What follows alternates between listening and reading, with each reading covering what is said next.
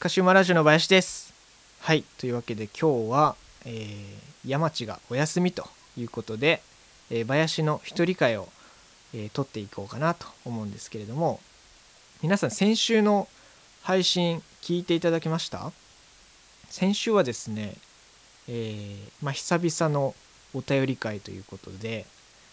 えー、青い鳥さんからいただいた、えー、お便りを読ませていただきましてで内容としてはざっくりなんですけれどもえっとまあ僕らがね、え、これまで、え、自分の両親だったりじいちゃんばあちゃんの、まあ、家族にまつわる話をしてきた中で、まあ、それを楽しく聞かせてもらってますよと。で、えー、ご家族は、まあ、僕たちが配信してるのを知ってますかと。でその、まあ、もし機会があればねえー、そういった家族のエピソードで出てきた、まあ、親御さんとか特に親御さんとかと一緒に、え、っと配信をしてみませんかっていう親子コラボ会を聞いてみたいですっていうようなお便りを、えー、いただきまして。でまああの今回はねちょっとその、え先週の回に引き続きといいますかあの、まあ、番外編みたいな感じで聞いてほしいなっていうふうに思うんですけれどもちょっと前にあの就職活動を僕終えましてで、まあ、内定先が、えー、決まったよっていう、えー、回もあの配信したんですけれども、まあ、その内定の報告ですよ。報告をまあ両親にしたわけなんですね。で、まあ、それを電話でやり取りしてでまあちょっと一旦落ち着いたので実家帰ってこんって言われてで福岡に実家があるんですけどあのまあ4日ぐらいねちょっと、えー、実家の方にまあ、8月の下旬ぐらいにちょっと帰りましてで、まあ、内定の報告を、えー、しに行こうかなというふうにまあ内定の報告というか、まあ、自分の両親に顔を見せに行こうかなというふうに思ったんですね。で、まあ、本来ならあの僕卒業がもう、えっと、来年の3月なんですけれどもまあ大体その卒業の前にまあ、論文を提出してでちょっと時間が空いた頃にあの実家に帰ろうかなっていうふうに思ってたんですけれどもちょっと実はねあの早めに帰らないといけない事情がちょっとありましてっていうのもあの自分の、えっと、母親が今がんでしてうん。ちょっと重たい話になりそうですけどそう今、えっと、がんを患ってるんですね。でえっと、卵巣がんで今ステージ3から4ぐらい。大体それぐらいなんですよね。で結構そのステージがえっとまあ高いというか末期なんですよね。なので、えっと、今抗がん剤の治療をしてましてでその抗がん剤の治療の効き目によってはちょっと余命も、まあ、残りわずかだっていうとこところででそうまあ結構深刻な状況なんですよ。うん、で本当はね卒業シーズンというか、まあ、2月3月ぐらいに、まあ、一旦実家に帰って顔を見せようかなというふうに思ってたんですけれども、まあ、状況が状況なので、うんまあ、8月の下旬にねちょっと帰ろうかなと思ってで、まあ、弾丸でちょっと帰省をしたんですよ。うんそうでまあちょっと皆さんに聞きたいんですけどなんか自分の親の、まあ、嫁というか、まあ、追い先が短いっていうことが分かった段階で何します？うんなんかすごい難しいですよね。まあその何て言うかまあこれまでまあ、自分は育ててきてもらって、まあ、愛情をね、まあ、だいぶこう注いでもらった中ででその恩返しができる期間ってこの、まあ、要は亡くなるまでのこの期間じゃないですか。で僕はもうこれまで親孝行を何してきたかって言われるとうんなんかこう何もしてこれなかったなっていうのがあってでうんまあ一つはね内定をの報告というか、まあ、社会人として来年からあの、まあ、社会人になれるっていう報告をね、えー、することがまあ一つ、まあ、親孝行というか。でまあなんか人によってはねあの初任給でなんかこう焼肉に連れて行ったりみたいなことができると思うんですけれどもなんかそれも場合によっては僕はできないかもしれないっていうふうに思ってでその時に何ができるんだろうってちょっと思ったんですよね。そうで正直今学生でお金もないしで、まあ、物理的にねあの東京と福岡であの距離も離れてるし何ができるんだろうと思って。で4日ぐらい、まあ、弾丸で帰るけどもこの機会にに何ができるだろうと思って。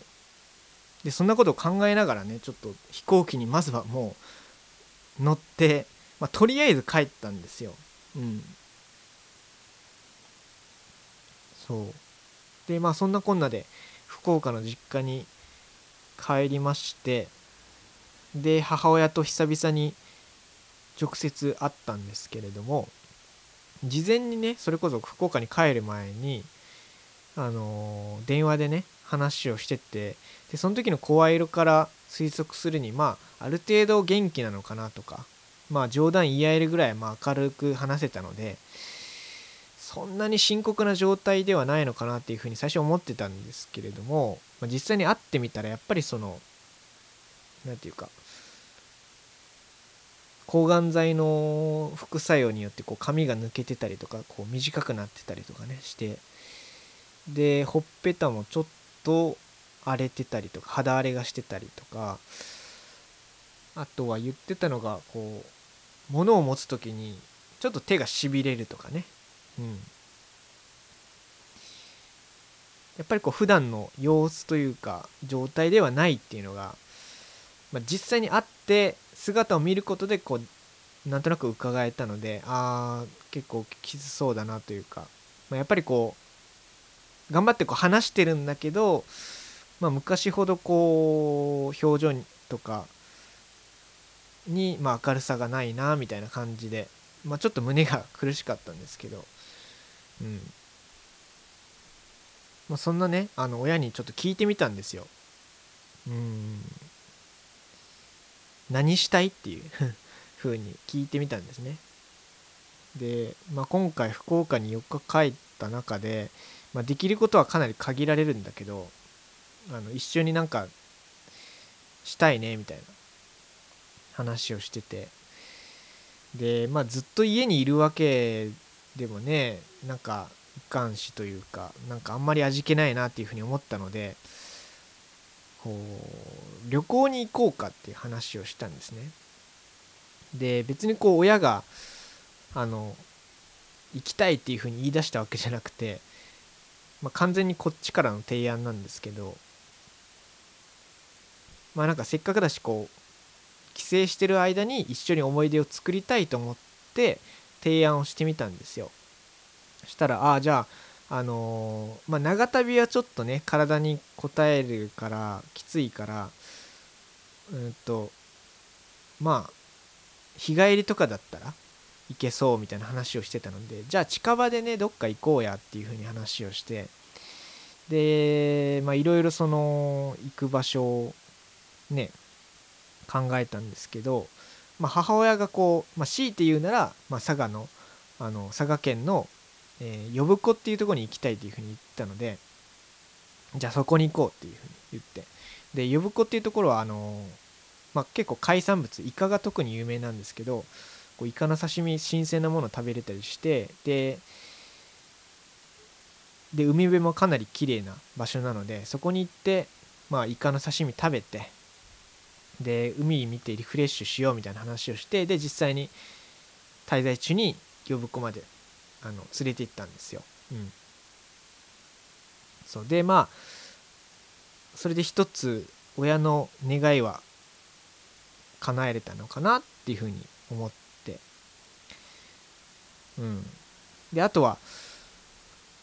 まあ、実家に帰る道中でたまたまコンビニに寄ったんですけどその時に手持ち花火があったんですよね。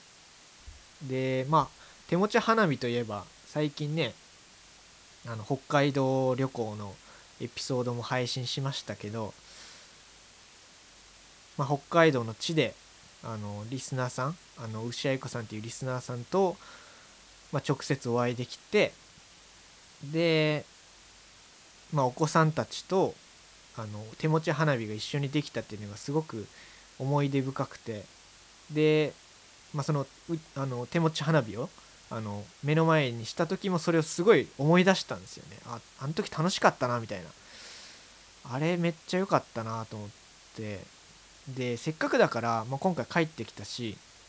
ちょっと母親と花火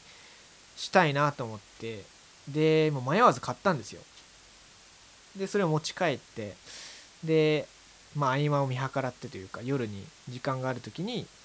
ちょっと花火せんってちょっと誘ってみて。で最初ええー、みたいな感じだったんですけどまあ実際やってみたら結構受けが良くてあめっちゃ楽しかったよかったみたいなそんな感じの反応だったんでまあ自分もすごくまあそのそれが一緒にできてよかったなというか反応が良かったことにすごく満足したんですけどなんかその小旅行と花火をまあ一緒に滞在中できて、まあ、あとは内定の報告もできたしうんとまあいろいろ話もできたし。でそこから、まあ、母はまた、えっと、抗がん剤治療を受けるために病院に行ってその後まあ一定期間入院をしてっていう流れになるんですけれどもなんか福岡から、まあ、東京に帰ってきてでずっと考えてるのがなんかせっかく帰ったその4日間の間になんか本当にその親がやりたかったこと息子と一緒にやりたかったことが本当にできたのかなっていうのがすごくあの考え始めててっていうのもやっぱり小旅行とか花火とかってなんか僕からこう提案してなんか厳密に言えばこう僕がやりたいことをやっただけであって本当に母親がやりたかったことと言われると本当はそうじゃないんじゃないかっていうふうにこううだうだ考えるようになりまして、まあ、ある意味こう僕の自己満みたいな。うん。だからまあがんを患った母親がまあ喜ぶようなあのことをしてあげたいというか、まあ、一緒に思い出を作りたいっていう一心で、まあ、そういう行動に出たんですけどなんかそれが本当に良かったのかなってすごくなんか疑問が残るというか、まあ、ある意味こうエゴみたいな感じに自分のエゴだなっていうふうにすごく思ったのでなんか今何ていうかこう反省というか若干後悔が残るような感じなんですよね。でまあその考えをうん改めれたというかこうよりポジティブにあの捉えれたきっかけがあってあのゴリラ乙女の散らかしラジオっていうポッドキャスト番組、まあ、皆さんあのご存知の方多いと思うんですけど、まあ、そのゴリチラさんの配信を僕も、まあ、よく聞かせてもらっていて最近の回であの親孝行をテーマにした回があったんですけどその中でねあのこうこれまでこう親から受けてきた愛情と、まあ、その息子娘から、えー、返せるこう親孝行っていうのはやっぱ同じ次元では語れないっていう。だからもうそれだけ親から注いでもらった愛情っていうのは、まあ、家庭にもよりますけどやっぱり愛情っていうのはすごく大きくてでそれにはやっぱどう考えてもあの親孝行で返すことはやっぱできない。不可能っていうのっていう話が、まあ、言葉があってでその言葉にすごいなんか僕は救われたんですよね。うん。まあこの規制であのまあどうしてもこう返せなかったというか、まあ、この親孝行で本当に親が満足してくれた母親が特に満足してくれたかどうかっていうのはすごくやっぱ考えてもしょうがないしで考えれば考えるほど自分のエゴでなんか自己満だったんじゃないかなっていうふうになんか考え始めるってなんかあんまり良くないなっていうふうにこう割り切れたんですよね。なんかその言葉で。もうどう頑張ってもやっぱりそのあ親から受けたもう愛情を超えることはできないから、まあ、それならもうなんか何もやらないよりかはこうやっぱり生きてるうちになんかこうできる限りのことを自分があのやりたいと思ったことをできるだけその親に返してあげよう。そういうなんかマインドに変わってなんかそれでやっぱ今ちょっと心が少しだけ軽くなったんですよね。本当に救われてうん。そうそれでまあ僕はね普段スカラジの中ではもうゲタゲタ笑い散らかしてますけれども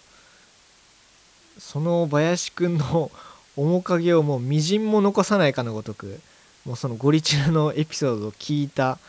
直後はもう涙ボロボロボロボロ 流れてねこんなことあるんやと思ってびっくりしましたけど自分が。自分で自分にびっくりしましたけど。うん。まあなんかそれだけそのゴリチラさんのエピソードがの中ですごく刺さる言葉があったしなんか話されてるエピソードの中でこう自分の経験というか境遇とこうすごく重なるところがあったのでなんか今やるべきことというかなんか母にしてあげれることは何かっていうのがすごく明確にもなったしあとはなんかこうまあやっぱどんな人もねやっぱこう親から生まれてでその親をに先立たれるこうタイミングに直面した時にやっぱその参考になるこう経験というか意見だったりとかがやっぱあるなと思ってなんかそれ聞けてすごく良かったなと思ったんですよね。うん。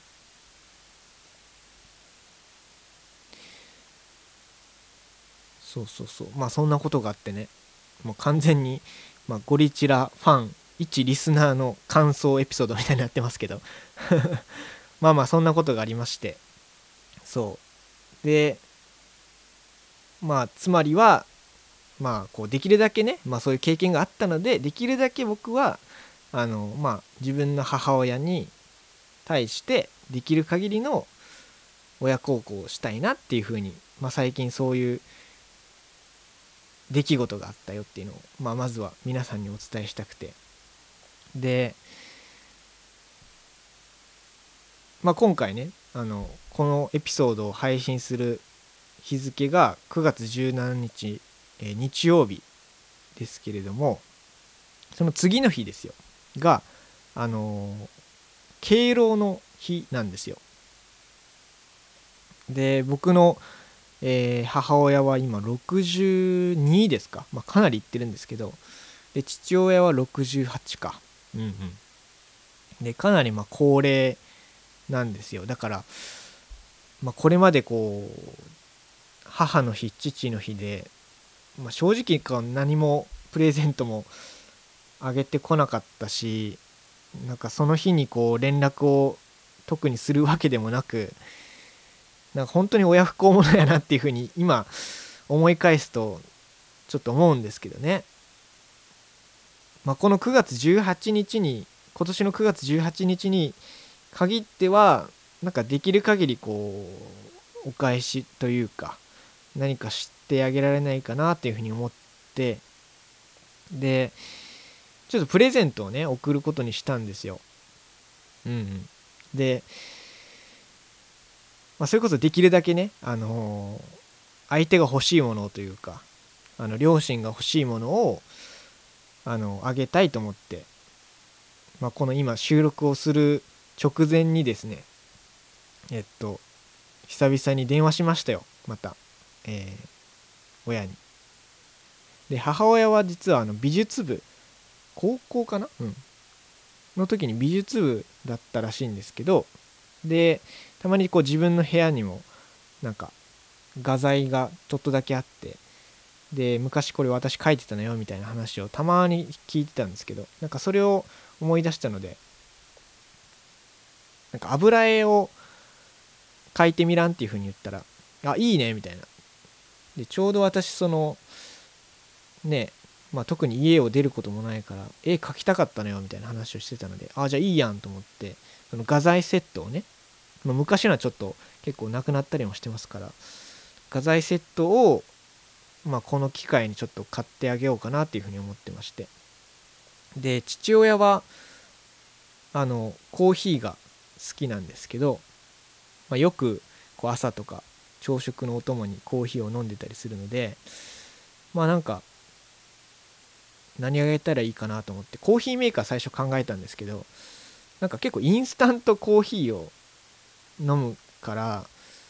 そのコーヒーメーカーじゃなくて、まあ、単純にこうお湯を沸かす何かまあ電気ケトルがいいかなと思ってでそれをあげようかなっていうふうに考えてるんですね。うんうん。そう。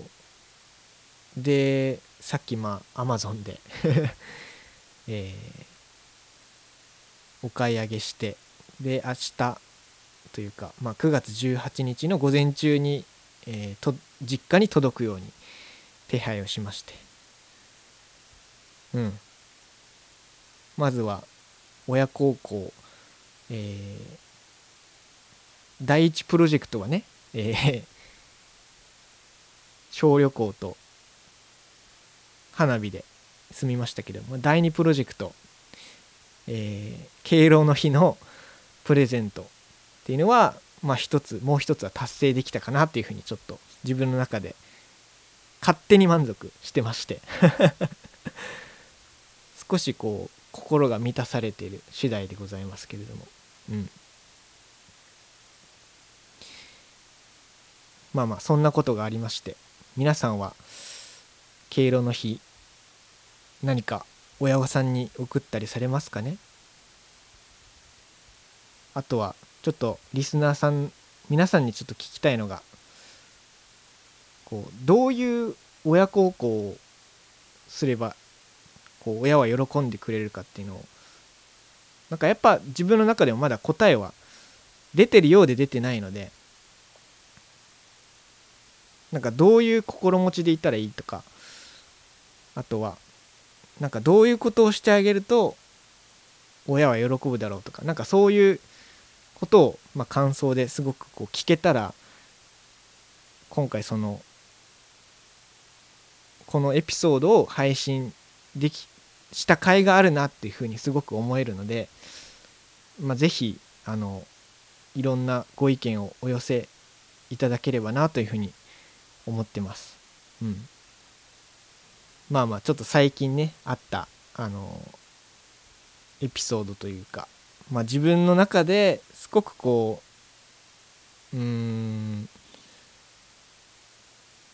親孝行を通して一つちょっと成長できたのかなみたいな。なんかこれが本当に成長できたか分かんないんですけどなんかすごく自分の中でうーん何か答えが出てないところに答えが出そうな感じというか、まあ、本当にこう言葉で伝えづらいところではあるんですけれどもうん、なんかそういう経験をしたという。話でした。はい。では来週はおそらく、えー、山ちゃんも帰ってまいりますので、えー、通常回にね、え、またスカラジ聞いてほしいなというふうに思っております、えー、本日のお相手はスカシウマラジオの林でした。それではまた来週。さよなら。